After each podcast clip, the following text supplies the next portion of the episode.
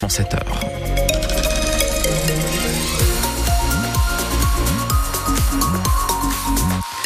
Très marqué en ce moment sur l'autoroute A1 avec déjà 20 minutes de temps de trajet supplémentaire. Entre Dourges et Lille, l'autoroute A25 ça ralentit de Stenwerk jusqu'à l'entrée de l'île Anglo. Voilà pour les difficultés pour le moment. On fera un point complet à la fin de ce journal, bien sûr. Thomas, la météo pour aujourd'hui. Eh la météo, c'est de la pluie un petit peu moins qu'hier, puisque les cumuls de pluie attendus aujourd'hui, on sera aux alentours de 10 mm. Cumuls de pluie euh, qui forcément vont, vont peser sur les cours d'eau, notamment dans le pas On y revient dans un instant. Juste le temps de vous donner les températures entre 4 et 6 degrés ce matin, entre 12 et 13 degrés cet après-midi. Et Thomas Météo France a mis à jour ses prévisions. Le Pas-de-Calais repasse en vigilance orange. Une vigilance qui avait été levée hier, mais qui est réactivée ce matin pour un cours d'eau, puisqu'il s'agit d'une vigilance crue. Ce cours d'eau, c'est la Canche qui traverse le Montreuil à la station de Brimeux. Cela fait plus de 24 heures maintenant que le niveau monte, et cela devrait continuer selon les prévisions du site Vigicru. Ces vigilances qui reviennent régulièrement. Tout cela pèse sur les nerfs de ceux qui ont été inondés au mois de novembre, puis au mois de janvier. Cet après-midi, Gabriel Attal se rendra dans l'Audomarois, à Longness, à Clermarais. Une visite pour rencontrer des sinistrés. Euh, visite également à Blandec, où habite Vincent. C'est stressant, euh, ça crée un mouvement de panique. Il y a une peur qui s'est installée depuis le mois de novembre où dès qu'il pleut, ça stresse, les annonces font stresser. Et puis euh, il y a des gens, malheureusement, ils ont commencé pour la énième fois leurs travaux et ils ont peur de voir tout repartir à l'eau. Nous, euh, on n'a pas fait de travaux, donc euh, on en reprend une, bah, c'est tout, on en reprend une. On a tout perdu, nous. On ne peut plus rien perdre de plus. Perdre du temps. Et doit-on revenir ici Doit-on pas revenir? Quand on tourne ici euh, dans l'impasse, euh, on a la boule au ventre, hein, on n'a pas envie de revenir. Hein. Je peux vous dire que euh, la première inondation, on est revenu tout de suite, on a nettoyé. À la deuxième, on a refait la même chose avec les amis, on a tout nettoyé. Et la troisième, ça a été le coup où là, on n'a plus envie. On n'a plus envie. Je peux vous dire que là, pour le quartier, c'est très dur pour tout le monde. Hein. On est dans l'ignorance totale, on ne sait pas à quel sens on va être attrapé. Et est-ce que ça va recommencer? C'est là, c'est la période des grandes marées et malheureusement, là, on a peur. Le témoignage de Vincent à Blandec, commune située dans le bassin de la A, cours d'eau qui est ce matin, lui, pour le coup, en vigilance jaune. Les pompiers du Pas-de-Calais, hier, ont effectué une douzaine d'interventions en lien avec des inondations.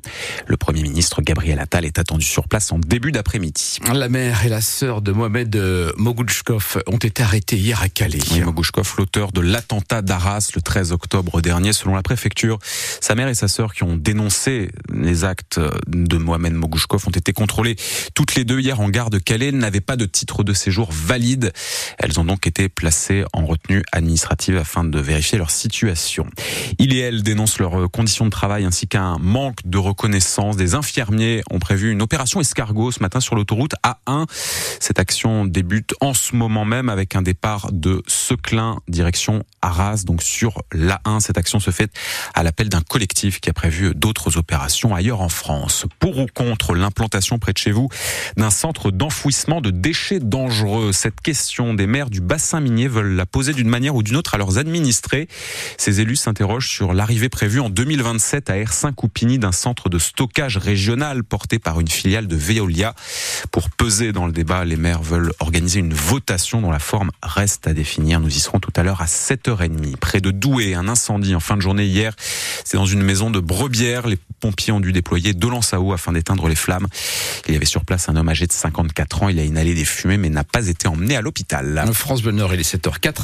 C'est le rendez-vous annuel des euh, people et des soirées télé. Le festival Sérimania se dévoile sa programmation. Le rendez-vous est désormais bien installé du 15 au 22 mars à Lille. Des projections, des avant-premières, des expositions, des rencontres. Tout cela a été dévoilé hier soir avec cette année encore des séries venues du monde entier et beaucoup d'attentes pour les femmes, une, pour les fans, une programmation Stéphane Barbero qui joue sur deux tableaux, le futur et la nostalgie. L'un des thèmes cette année, un thème qui se dégage, c'est l'intelligence artificielle. Ce sera en soirée d'ouverture. Le problème à trois corps.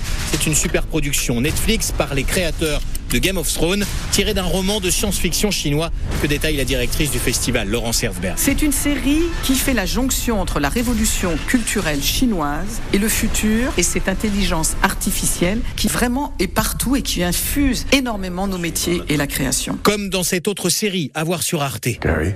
Gary Kasparov, le champion d'échecs, qui affronta en 96 un ordinateur.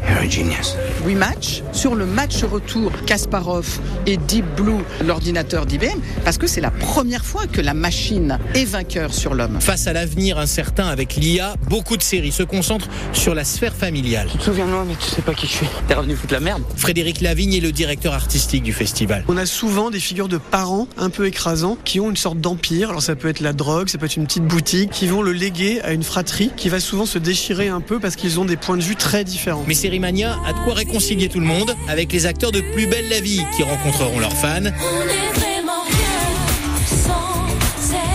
Et puis alerte à toutes les patrouilles.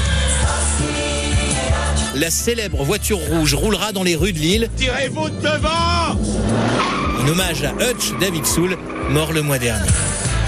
Il y aura pour cet hommage la projection d'ailleurs de deux épisodes de Starsky Hutch réalisés par Michael Mann. Attendu sur place aussi Audrey Fleurot, des acteurs de Plus belle la vie, Gossip Girl. Vous nous dites ce matin au standard de France Bleu Nord quelle série vous aimeriez revoir à la télévision, une série qu'il faudrait relancer. En attendant sur francebleu.fr, vous avez un article où vous retrouvez la programmation de Série Mania 2024. L'an dernier, le festival avait attiré 85 000 visiteurs. En football maintenant, Valenciennes se qualifie pour les quarts de finale de la Coupe de France. Lille est éliminée. Je commence par qui? Mauvaise ou bonne nouvelle, Lille ou Valenciennes? Ouais, bah, euh, allez, euh, bonne nouvelle. Bonne nouvelle, bonne nouvelle. Et bah donc c'est Valenciennes. La bonne nouvelle pour Valenciennes, c'est gagné. Le VAFC s'est imposé hier soir face à l'AS Saint-Priest. Euh, victoire 2 buts à 1 face au club de National 3. Euh, Valenciennes qui est en difficulté, on le sait, en Ligue 2. C'est donc une bonne nouvelle pour le club. Victoire qui fait du bien au moral, nous confirme le capitaine valenciennois Geoffrey Cuffot. Ça apporte euh, du positif. Depuis le, le mois de janvier, euh, voilà, on arrive euh, euh, à gagner des matchs, euh, à faire euh, meilleure impression sur le terrain, dans les attitudes, dans les valeurs. Donc ça, c'est hyper important. Et c'est aussi euh, ce que la Coupe nous a permis de, de voilà, de travailler. Donc on va avoir un match supplémentaire et on va le jouer à fond comme le championnat. On est des compétiteurs, on a envie de jouer, on a envie de gagner.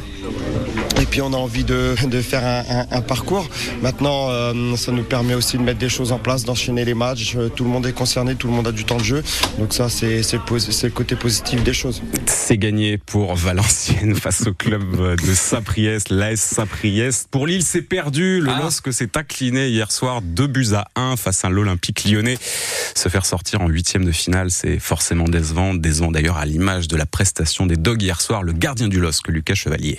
Je pense qu'au niveau des duels, on était, on était en retard. Et puis, je pense au niveau de l'efficacité, même si je pense que eux ont plus d'occasions que nous. Voilà, on a des moments où on peut peut-être revenir, et, mais on le fait pas. Et voilà, c'est du one shot, ce genre de compétition, et il faut être bon euh, le jour J et pas demain. Voilà, nous après, euh, c'est des, des matchs comme ça où euh, on a été un, peu en dessous et il faut l'admettre. C'est bien des fois de se prendre des petits rappels comme ça parce que après on peut tomber dans, dans la suffisance et voilà, si on veut avoir des résultats, il faut être au taquet à 100% et toute l'équipe la Coupe de France, c'est terminé pour le LOSC. Ça continue donc pour Valenciennes qui connaîtra d'ailleurs ce soir son adversaire pour les quarts de finale avec le tirage au sort en huitième de finale. Hier, le PSG a battu Brest. Nice se qualifie face à Montpellier. Victoire de Strasbourg également face au Havre.